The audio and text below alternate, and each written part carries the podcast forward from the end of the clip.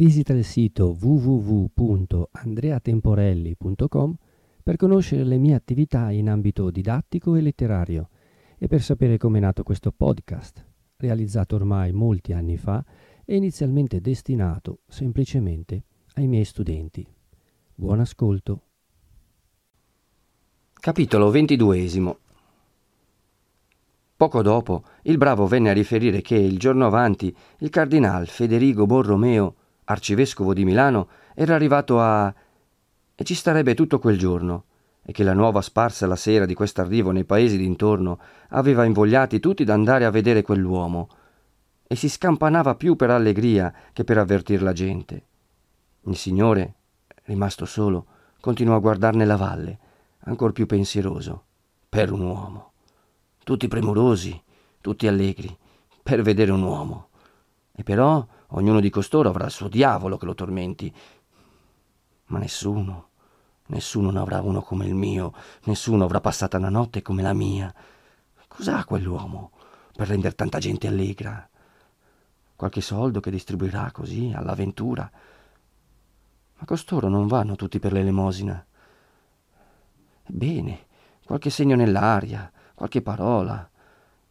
Oh, se le avesse per me le parole che possono consolare. Se... Perché non vado anch'io? Perché no? Anderò, anderò. E gli voglio parlare. A quattro occhi gli voglio parlare. Cosa gli dirò? Ebbene, quello che... quello che... Sentirò cosa sa dir lui, quest'uomo. Fatta così in confuso questa risoluzione, finì in fretta di vestirsi, mettendosi una sua casacca d'un taglio che aveva qualche cosa del militare. Prese la terzetta rimasta sul letto e l'attaccò alla cintura da una parte, dall'altra un'altra che staccò da un chiodo della parete. Mise in quella stessa cintura il suo pugnale. E staccata pure dalla parete una carabina famosa quasi al par di lui, se la mise d'armacollo. Prese il cappello, uscì di camera e andò prima di tutto a quella dove aveva lasciata Lucia Posò fuori la carabina in un cantuccio vicino all'uscio e picchiò, facendo insieme sentir la sua voce. La vecchia scese il letto in un salto e corse ad aprire. Il signore entrò e, data un'occhiata per la camera, vide Lucia rannicchiata nel suo cantuccio e quieta. Dorme? domandò sottovoce la vecchia. Là, dorme? Eran questi i miei ordini? Sciagurata? Io ho fatto di tutto rispose quella. Ma non ha voluto mangiare, non è mai voluta venire. Lasciala dormire in pace. Guarda di non la disturbare, e quando si sveglierà. Marta verrà qui nella stanza vicina, e tu manderai a prendere qualunque cosa che costei possa chiederti. Quando si sveglierà, dille che io. che il padrone è partito per poco tempo, che tornerà e che. farà tutto quello che lei vorrà. La vecchia rimase tutta stupefatta, pensando tra sé che sia qualche principessa costei. Il signore uscì, riprese la sua carabina, mandò Marta a fare anticamera, mandò il primo bravo che incontrò a far la guardia, perché nessun altro che quella donna mettesse piede nella camera, e poi uscì dal castello e prese l'ascesa, di corsa.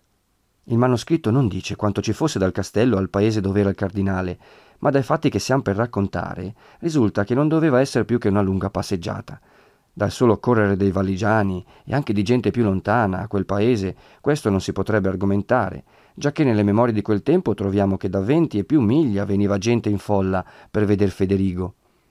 I bravi che s'abbattevano sulla salita si fermavano rispettosamente al passar del Signore, aspettando se mai avesse ordini da dar loro, o se volesse prenderli seco per qualche spedizione, e non sapevan che si pensare della sua aria e delle occhiate che dava in risposta ai loro inchini, quando fu nella strada pubblica, quello che faceva maravigliare i passeggeri era di vederlo senza seguito.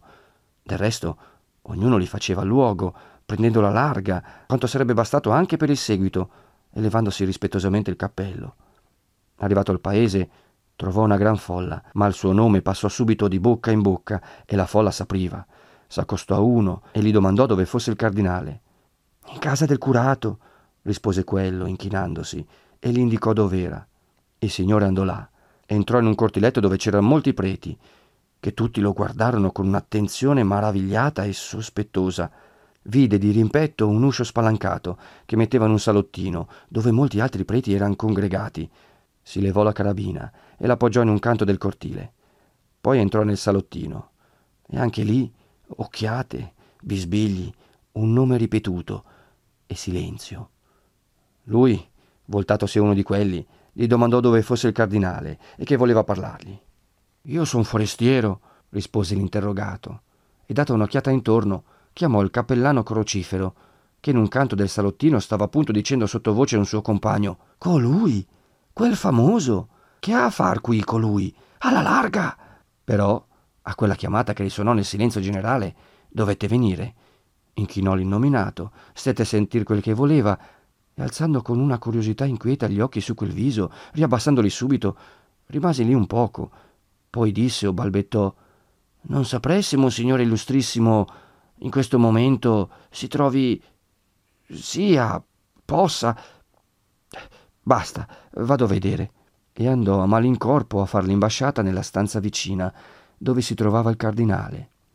A questo punto della nostra storia, noi non possiamo fare a meno di non fermarci qualche poco, come il viandante, stracco e tristo da un lungo camminare per un terreno arido e salvatico, si trattiene e perde un po' di tempo all'ombra d'un bell'albero, sull'erba, vicino a una fonte d'acqua viva ci siamo abbattuti in un personaggio, il nome e la memoria del quale, affacciandosi in qualunque tempo alla mente, la ricreano con una placida commozione di riverenza e con un senso giocondo di simpatia. Ora, quanto più dopo tante immagini di dolore, dopo la contemplazione di una molteplice e fastidiosa perversità, intorno a questo personaggio bisogna assolutamente che noi spendiamo quattro parole. Chi non si curasse di sentirle e avesse però voglia di andare avanti nella storia, salti addirittura al capitolo seguente. Federigo Borromeo, nato nel 1564, fu degli uomini rari in qualunque tempo che abbiano impiegato un ingegno egregio, tutti i mezzi di una grande opulenza, tutti i vantaggi di una condizione privilegiata, un intento continuo nella ricerca e nell'esercizio del meglio. La sua vita è come un ruscello che, scaturito limpido dalla roccia, senza ristagnare né intorbidarsi mai, in un lungo corso per diversi terreni, va limpido a gettarsi nel fiume. Tra gli agi e le pompe badò fin dalla puerizia a quelle parole d'abnegazione ed umiltà, a quelle massime, intorno alla vanità dei piaceri, all'ingiustizia dell'orgoglio, alla vera dignità e ai veri beni, che, sentite o non sentite nei cuori, vengono trasmesse da una generazione all'altra, nel più elementare insegnamento della religione. Badò, dico, a quelle parole, a quelle massime, le prese sul serio, le gustò, le trovò vere. Vide che non potevano dunque essere vere altre parole e altre massime opposte, che pure si trasmettono di generazione in generazione con la stessa sicurezza e talora dalle stesse labbra, e propose di prendere per norma dell'azione e dei pensieri quelle che erano il vero. Persuaso che la vita non è già destinata ad essere un peso per molti e una festa per alcuni, ma per tutti un impiego del quale ognuno renderà conto, cominciò da fanciullo a pensare come potesse renderla sua utile e santa. Nel 1580 manifestò la risoluzione di dedicarsi al ministero ecclesiastico e ne prese l'abito dalle mani di quel suo cugino Carlo, che una fama già fin d'allora antica e universale predicava santo. Entrò poco dopo nel collegio fondato da questo in Pavia e che porta ancora il nome del loro casato. E lì, applicandosi assiduamente alle occupazioni che trovò prescritte, due altre ne assunse di sua volontà, e furono di insegnare la dottrina cristiana ai più rozzi ed ereliti del popolo, e di visitare, servire, consolare e soccorrere gli infermi. Si valse dell'autorità che tutto gli conciliava in quel luogo per attirare i suoi compagni a secondarlo in tali opere, e in ogni cosa onesta e profittevole esercitò come un primato d'esempio, un primato che le sue doti personali sarebbero forse bastate a procacciargli se fosse anche stato l'infimo per condizione. I vantaggi d'un altro genere, che la sua gli avrebbe potuto procurare, non solo non li ricercò, ma mise ogni studio a schivarli. Volle una tavola piuttosto povera che frugale, usò un vestiario piuttosto povero che semplice. A conformità di questo, tutto il tenore della vita e il contegno. Né credette mai di doverlo mutare, per quanto alcuni congiunti gridassero e si lamentassero che avvilisse così la dignità della casa.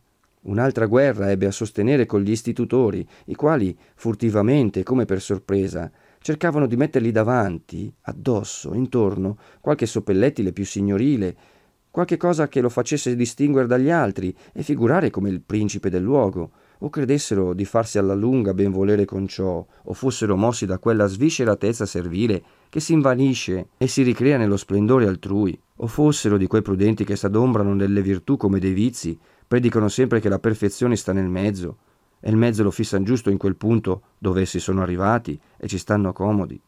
Federico, non che lasciarsi vincere da quei tentativi, riprese coloro che li facevano, e ciò tra la pubertà e la giovinezza, che, vivente il cardinal Carlo, maggior di lui di 26 anni, davanti a quella presenza grave, solenne, che esprimeva così al vivo la santità e ne rammentava le opere, e alla quale, se ce ne fosse stato bisogno, avrebbe aggiunto autorità ogni momento l'ossequio manifesto e spontaneo dei circostanti, quali e quanti si fossero, Federico fanciullo e giovinetto cercasse di conformarsi al contegno e al pensar d'un tale superiore non è certamente da farsene maraviglia. Ma è bensì cosa molto notabile che dopo la morte di lui nessuno si sia potuto accorgere che a Federico, all'or di vent'anni, fosse mancata una guida e un censore. La fama crescente del suo ingegno, della sua dottrina e della sua pietà, la parentela, gli impegni di più di un cardinale potente, il credito della sua famiglia, il nome stesso, a cui Carlo aveva quasi annessa nelle menti un'idea di santità e di preminenza, tutto ciò che deve e tutto ciò che può condurre gli uomini alla dignità ecclesiastiche, concorreva a pronosticargliele. Ma egli, persuaso in cuore di ciò che nessuno il quale professi cristianesimo può negare con la bocca, non ci esser giusta superiorità d'uomo sopra gli uomini, se non in loro servizio, temeva le dignità e cercava di scansarle, non certamente perché sfuggisse di servire altrui, che poche vite furono spese in questo come la sua, ma perché non si stimava abbastanza degno né capace di così alto e pericoloso servizio. Perciò, venendogli nel 1595 proposto da Clemente VIII l'arcivescovado di Milano, apparve fortemente turbato e ricusò senza esitare. Cedette poi al comando espresso del Papa. Tali dimostrazioni, e chi non lo sa, non sono né difficili né rare, e l'ipocrisia non ha bisogno di un più grande sforzo d'ingegno per farle che la buffoneria per deriderle a buon conto, in ogni caso. Ma cessan forse per questo d'essere espressione naturale d'un sentimento virtuoso e sapiente? La vita è il paragone delle parole, e le parole che esprimono quel sentimento fossero anche passate sulle labbra di tutti gli impostori e tutti i beffardi del mondo, saranno sempre belle, quando siano precedute e seguite da una vita di disinteresse e di sacrificio. In Federico Arcivescovo apparve uno studio singolare e continuo di non prendere per sé delle ricchezze, del tempo, delle cure, di tutto se stesso, insomma, se non quanto fosse strettamente necessario. Diceva, come tutti dicono, che le rendite ecclesiastiche sono patrimonio dei poveri, come poi intendesse infatti una tal massima, si veda da questo.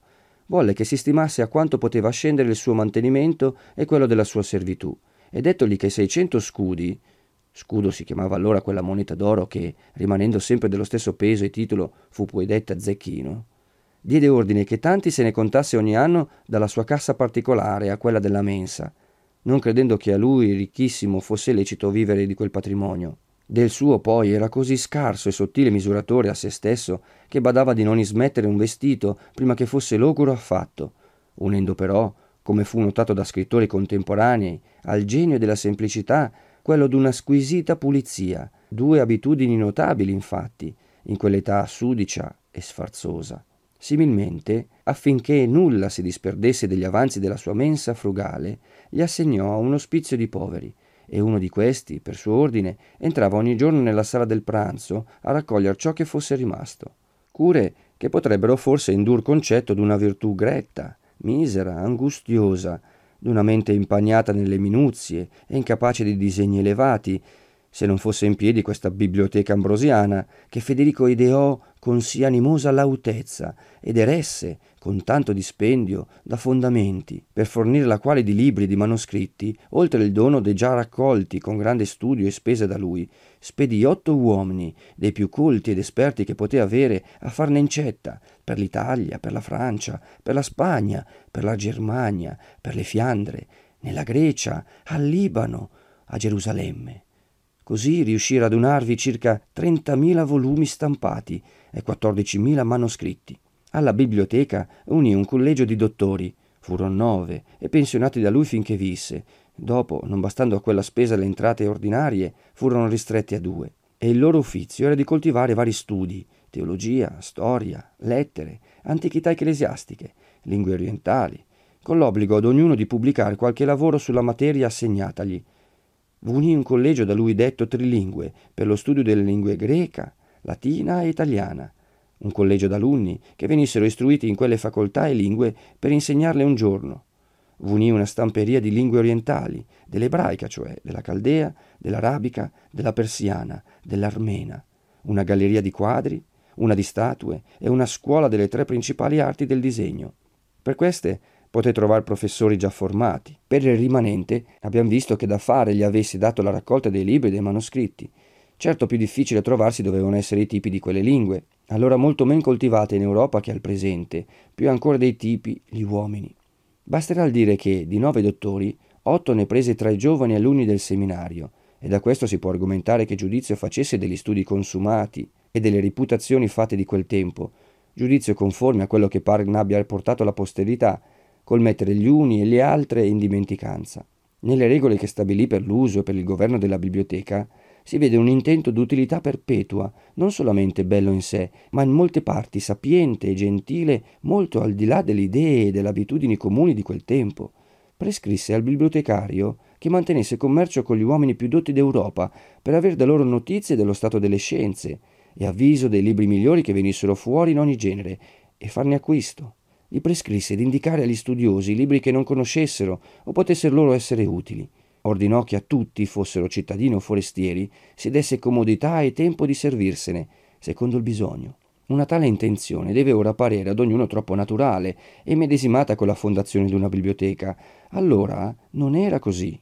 E in una storia dell'Ambrosiana, scritta col costrutto e con l'eleganza comuni del secolo da un Pierpaolo Bosca, che vi fu bibliotecario dopo la morte di Federico, vi notato espressamente, come cosa singolare, che in questa libreria, eretta da un privato, quasi tutta a sue spese, i libri fossero esposti alla vista del pubblico, dati a chiunque li chiedesse, e datogli anche da sedere, e carta, penna e calamaio, per prendere gli appunti che gli potessero bisognare, mentre in qualche altra insigne biblioteca pubblica d'Italia i libri non erano nemmeno visibili, ma chiusi in armadi, donde non si levavano se non per gentilezza dei bibliotecari, quando si sentivano di farli vedere un momento, di dare ai concorrenti il comodo di studiare, non se n'aveva neppur l'idea, di modo che arricchir tali biblioteche era un sottrar libri all'uso comune, una di quelle coltivazioni, come ce n'era e ce n'è tuttavia molte, che isteriliscono il campo.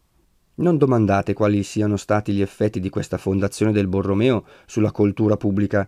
Sarebbe facile dimostrare in due frasi, al modo che si dimostra, che furono miracolosi o che non furono niente. Cercare e spiegare, fino a un certo segno, quali siano stati veramente sarebbe cosa di molta fatica, di poco costrutto e fuori di tempo. Ma pensate che generoso, che giudizioso, che benevolo, che perseverante amatore del miglioramento umano dovesse essere colui che volle una tal cosa la volle in quella maniera e l'eseguì, in mezzo a quell'ignorantaggine, a quell'inerzia, a quell'antipatia generale per ogni applicazione studiosa.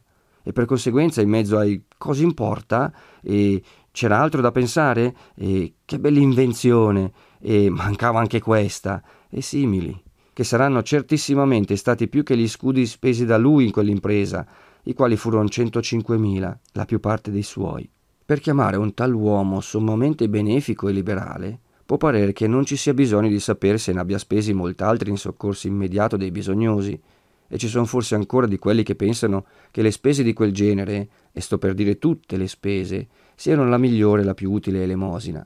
Ma Federigo teneva l'elemosina propriamente detta per un dovere principalissimo, e qui, come nel resto, i suoi fatti furono consentanei all'opinione, la sua vita fu un continuo profondere ai poveri, e a proposito di questa stessa carestia di cui ha già parlato la nostra storia, avremo tra poco occasione di riferire alcuni tratti, dai quali si vedrà che sapienza e che gentilezza abbia saputo mettere anche in questa liberalità. Dei molti esempi singolari che di una tale sua virtù hanno notati i suoi biografi, ne citeremo qui un solo. Avendo risaputo che un nobile usava artifizi e angherie per far monaca una sua figlia, la quale desiderava piuttosto di maritarsi, fece venire il padre e cavatogli di bocca che il vero motivo di quella vessazione era il non avere quattromila scudi che secondo lui sarebbero stati necessari a maritar la figlia convenevolmente, Federigo la dotò di quattromila scudi. Forse a taluno parrà questa una larghezza eccessiva, non ben ponderata, troppo condiscendente agli stolti capricci d'un superbo, e che quattromila scudi potevano essere meglio impiegati in cent'altre maniere. A questo non abbia nulla da rispondere, se non che sarebbe da desiderarsi che si vedessero spesso eccessi di una virtù così libera delle opinioni dominanti, ogni tempo le sue, così indipendente dalla tendenza generale, come in questo caso fu quella che mosse un uomo a dar quattromila scudi perché una giovine non fosse fatta monaca. La carità inesausta di quest'uomo, non meno che nel dare, spiccava in tutto il suo contegno. Di facile a bordo con tutti, credeva di dovere specialmente a quelli che si chiamano di bassa condizione un viso gioviale, una cortesia affettuosa, tanto più quanto ne trova meno nel mondo. E qui pure ebbe a combattere coi galantuomini del Nequid Nimis, i quali, in ogni cosa, avrebbero voluto farlo star nei limiti, cioè nei loro limiti, uno di costoro, una volta che, nella visita d'un paese alpestre e salvatico, Federigo istruiva certi poveri fanciulli e, tra l'interrogare e l'insegnare, gli andava amorevolmente accarezzando, l'avvertì che usasse più riguardo nel far certe carezze a quei ragazzi, perché erano troppo sudici e stomacosi, come se supponesse il buon uomo che Federigo non avesse senso abbastanza per fare una tale scoperta o non abbastanza perspicacia per trovare da sé quel ripiego così fino. Tale è in certe condizioni di tempi e di cose, la sventura degli uomini costituiti in certe dignità, che mentre così di rado si trova che li s'avvisi dei loro mancamenti, non manca poi gente coraggiosa a riprenderli del loro far bene. Ma il buon vescovo, non senza un certo risentimento, rispose Sono mie anime, e forse non vedranno mai più la mia faccia, e non volete che li abbracci? Ben raro, però, era il risentimento in lui, ammirato per la suavità dei suoi modi, per una pacatezza imperturbabile che si sarebbe attribuita a una felicità straordinaria di temperamento ed era l'effetto di una disciplina costante sopra un'indole viva e risentita. Se qualche volta si mostrò severo, anzi brusco, fu col pastori suoi subordinati, che scoprisse rei d'avarizia o di negligenza o d'altre tacce specialmente opposte allo spirito del loro nobile ministero. Per tutto ciò che potesse toccare o il suo interesse o la sua gloria temporale, non dava mai segno di gioia, né di rammarico, né d'ardore, né d'agitazione. Mirabile se questi moti non si destavano nell'animo suo, più mirabile se vi si destavano. Non solo da molti conclavi ai quali assistette, riportò il concetto di non aver mai aspirato a quel posto così desiderabile all'ambizione e così terribile alla pietà, ma una volta che un collega, al quale contava molto, venne a offrirgli il suo voto e quelli della sua fazione, brutta parola, ma era quella che usavano, Federigo rifiutò una tal proposta in modo che quello depose il pensiero e si rivolse altrove. Questa stessa modestia, questa avversione al predominare apparivano ugualmente nelle occasioni più comuni della vita. Attento e infaticabile a disporre e a governare dove riteneva che fosse suo dovere il farlo, sfuggì sempre di impicciarsi negli affari altrui, anzi si scusava a tutto potere dall'ingerirvisi ricercato, discrezione e ritegno non comune, come ognuno sa, negli uomini zelatori del bene, qual era Federigo. Se volessimo lasciarci andare al piacere di raccogliere tratti notabili del suo carattere, ne risulterebbe certamente un complesso singolare di meriti in apparenza opposti e certo difficili a trovarsi insieme.